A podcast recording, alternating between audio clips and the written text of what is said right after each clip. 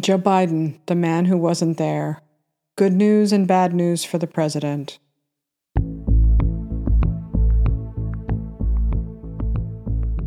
Heroes may not be braver than anyone else. They're just braver 5 minutes longer. End quote. Ronald Reagan. The 2022 midterms have emerged as a Rorschach test. Anger, disappointment, finger-pointing on the right, and typical self-satisfied smugness on the left.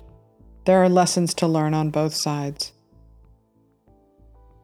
Lingering in the back of everyone's mind is how a president with such low approval ratings, high inflation, discontent among the electorate, high crime, and failures across the board escaped a midterm wipeout. The answer is easy. Biden wasn't blamed because Biden was never there. So far, the Democrats have managed to eke out slim victories in 2020 and 2022, with candidates who are so bland, no one even knows their names. They have been deliberately hidden from view. They weren't chasing votes. They were dodging debates. They were appearing here and there on cable news, many of them attending to their social media presence. But they just weren't there, like Biden wasn't there. And that somehow works out better for the Democrats, better for the party. For podcast listeners, we're looking at a tweet from ABC News. George Stephanopoulos, do you think President Biden should run again? Speaker Pelosi, yes, I do. He has accomplished so much. The Democrats don't really need a president, as it turns out. They can run things just fine with a guy who is barely there.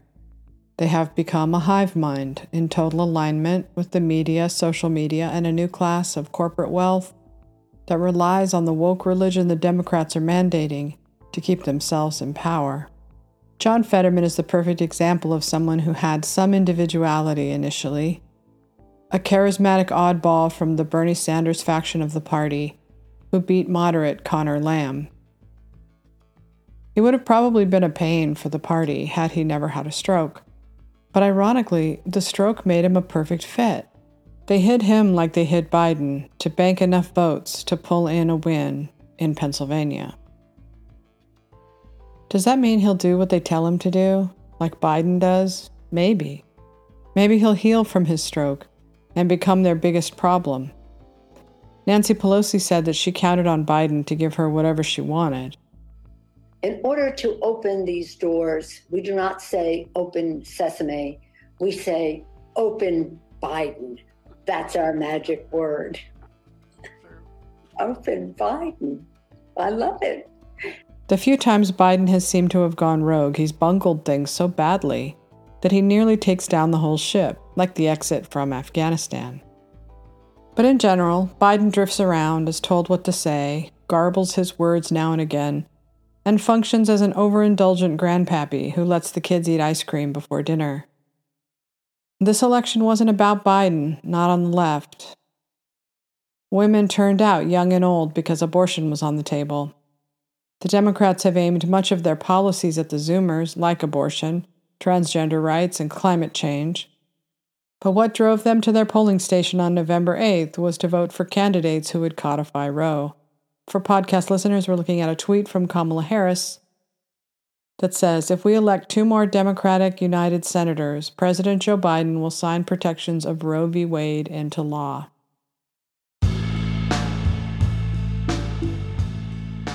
The wake-up call.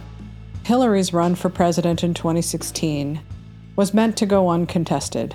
It was meant to be a showdown of one establishment against another, as Jeb Bush had raised an impressive $150 million haul. The Republicans had tried to take down Barack Obama, a leader they believed to be an authoritarian socialist. But they failed because Obama had a unique hold on the left of this country. He had emerged a godlike leader who influenced everything from Hollywood to activism. Obama and Hillary built a massive oligopoly with its roots deep into American culture, business, finance, and politics. You're likable enough, Hillary, Obama once quipped when the two faced off. But the truth was, no, she wasn't. She wasn't ever likable. It plagued her for much of her life, even as a child. The other kids would push her out of the friend group, and her mother would tell her to get back out there, Hillary, make them like you. Bill Clinton married her, prickly though she was. Those who knew her grew to love her wit and sarcasm, but she was never meant to be a candidate for president. Only charismatic people can win. That's what we used to think back when candidates still mattered. The Zoomers came of age only knowing one presidential candidate, and that was Obama. They thought he was the baseline, not the exception. They didn't live through Dukakis and Mondale or John Kerry. They didn't live through Al Gore's stiff hips and awkward kiss. Their president was cool, a star. When the tragedy happened, the Zoomers were as freaked out as the poor Hillary Democrats. I know because I was one of them. I was so distraught after Trump's win, I spent a year on the couch drinking red wine. I wasn't quite this, but I was almost this. Donald J. Trump is now President of the United States. President Obama.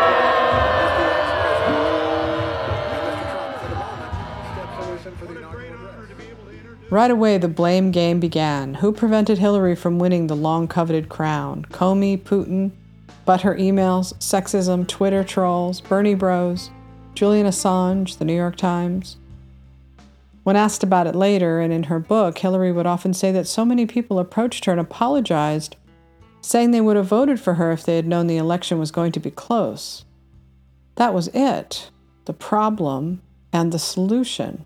The voters are there, the motivation isn't. But what if they took the motivation part out? What if it was as easy as ordering Mickey D's from Uber Eats? Show up at their door, get the ballot, and drop the ballot off. Pay people to do it. Problem solved. In 2020, exploiting COVID and the ongoing existential crisis that was Trump, which included the uprisings in the summer, they marshaled the efforts of hundreds of activist groups working for the Democrats. Their mission? To shapeshift the election apparatus, to get the vote out to key voting blocks in specific areas, to win the election for Biden. Writes Molly Hemingway in Rigged, quote, "And the plan worked. Nearly half of the voters voted by mail, and another quarter voted early. It was," Molly Ball wrote, "practically a revolution in how people vote." The money for the effort was funneled by billionaires through dark money groups.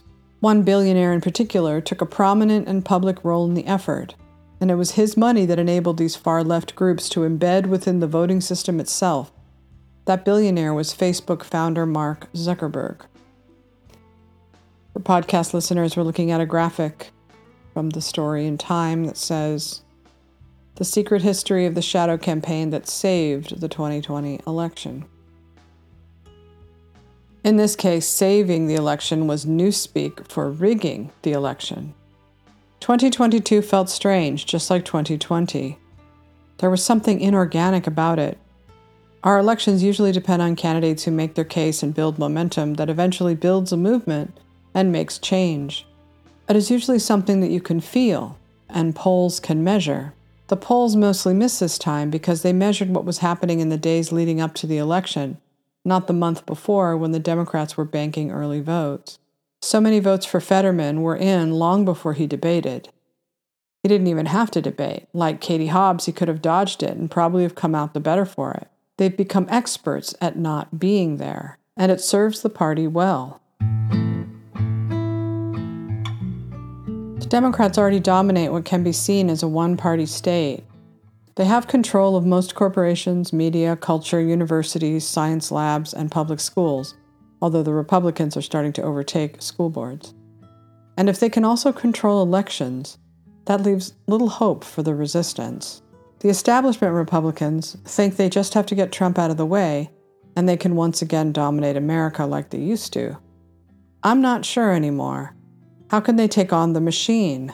Trump might have an enormous ego, and he might be his own worst enemy, and he might disrupt the stability of the country and the GOP. But there is one thing he is uniquely suited to do: fight back. Ron DeSantis can also fight back, and has a record of good governance. Best of all, he can serve 2 terms. DeSantis won't be an easy road either, because of his bold stance on social issues. But he isn't as big of a star as Trump is, and that means he isn't as big of a target, at least not yet. Ideally, they find some kind of alliance and will have a real chance to confront the empire. Put it this way, Liz Cheney isn't going to cut it. Say what you will about Blake Masters, Carrie Lake, Joe Kent, but they are on the ground talking to voters and doing it without the support of major corporate lobbies, unlike the Democrats. They're vibrant, exciting, and inspiring to the MAGA crowd. They drove turnout probably better than any of the establishment candidates would have. I know we're living through a time when candidates no longer matter, but it's just so much better when they do. We all feel like we're a part of something that brings us together. For podcast listeners, we're looking at a graphic from Real Clear Politics that shows the live results of the House election, and the Republican turnout is 52 million compared to 47 million for the Democrats. Republicans +4.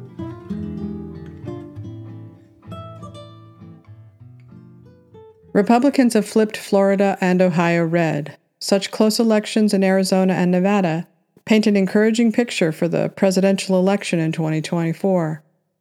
A quick look at 270 to win shows how much easier their path is now that they've got Florida, and that's because of Ron DeSantis. Ohio, it must be said, is because of Trump. Either way, they just have to win either Arizona or Nevada. For podcast listeners, we're looking at two graphics from 270 to win that show how you get to 270 with either Nevada or Arizona. Should the Republicans take the House, they can start cracking open the thick barrier, keeping the American people from the truth about what becomes of this country at the hands of the left. They've lost their minds and lost their way, but without an honest media who will tell this story. The Democrats have become like the Nixon administration in 1972 by now. They were so desperate for power that once they got it, they haven't wanted to let go of it. They are willing to use major institutions like the IRS and the Justice Department to investigate and persecute their political enemies. All of that must be brought to light so the American people can see just how bad it's gotten. And the only people who can do that are Republicans. I never thought it would come to this. I believed in the Democrats. I believed in journalism. But power is seductive. It's like any other addiction. You either have to let it go or it will destroy you. There is no destroying the woketopia. It will have to collapse on its own time, and it will. The Republicans must find what they stand for, what they represent, what they're selling, and what their branding will be going forward. How can they connect with younger voters? What kind of future can they offer them? Reagan was the right man for the right time in 1980 because he was plugged into mythical America like no one on the left was at the time. My side hated Reagan. We thought he was a dumb actor who had no business in D.C., much like Trump. But looking back on Ronald Reagan, it's easy to see why he was such a bold and influential leader. When I searched YouTube for Reagan and abortion, look at what popped up at the top of the feed. For podcast listeners, we're looking at a context label from YouTube that reads, Abortion Health Information, National Library of Medicine. An abortion is a procedure to end a pregnancy. It uses medicine or surgery to remove the embryo or fetus and placenta from the uterus. The procedure is done by a licensed healthcare professional. I may not have been a Reagan fan, but compared to the insanity of YouTube telling people who use the site what they should think about abortion, makes Reagan seem like the far less dangerous of the two. Anything can be reduced to its scientific definition. Love can be described as mammals bonded to one another for survival and reproduction. Kissing can be defined as a way for human mammals to scan the pheromones of a potential mate. But those definitions don't describe what love is or what kissing is. And so it goes with abortion. As a smart political strategist once said, if you don't like what people are saying, change the conversation. Anyone who has been pregnant, or if they were lucky enough to have a baby, knows that there is nothing more monumental in a person's life. Insisting it isn't, or forcing people to disconnect from their biology and their humanity, might raise a generation of sociopaths. Their intentions are good, but their mandated messaging leaves much to be desired. That means there is room for someone to find a way to bridge the gap and reach for some sort of compromise.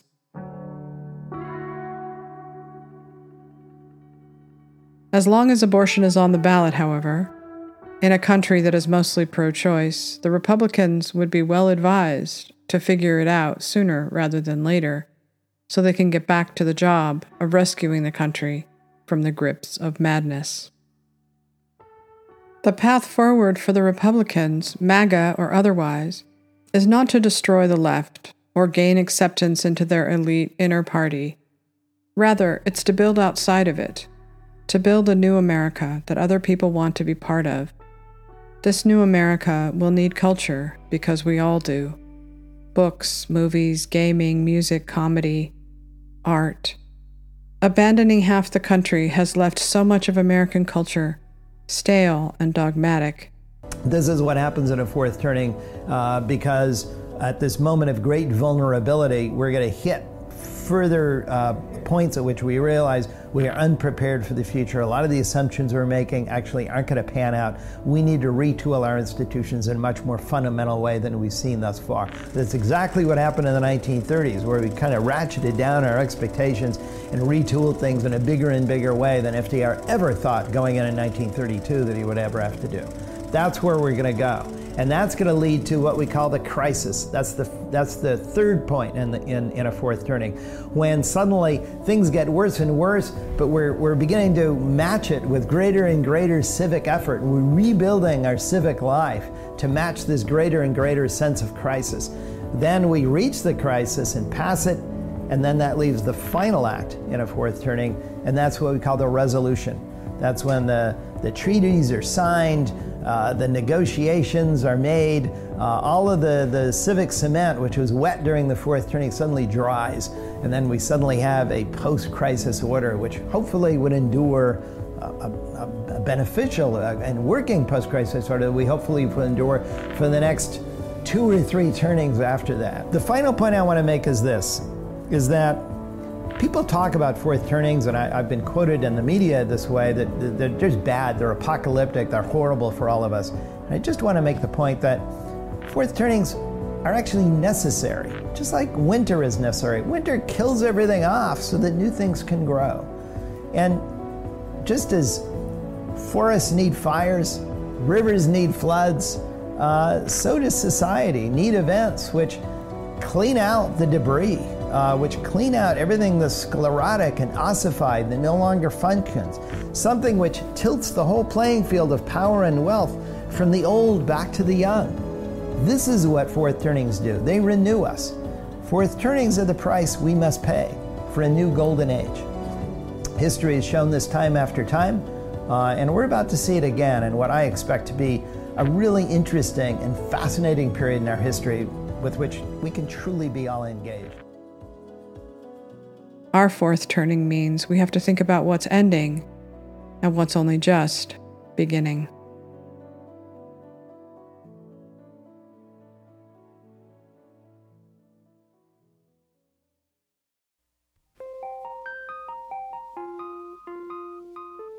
Thank you for listening to my Substack, sashastone.substack.com. And remember, to thine own self be true. Every night, and when that moon gets a big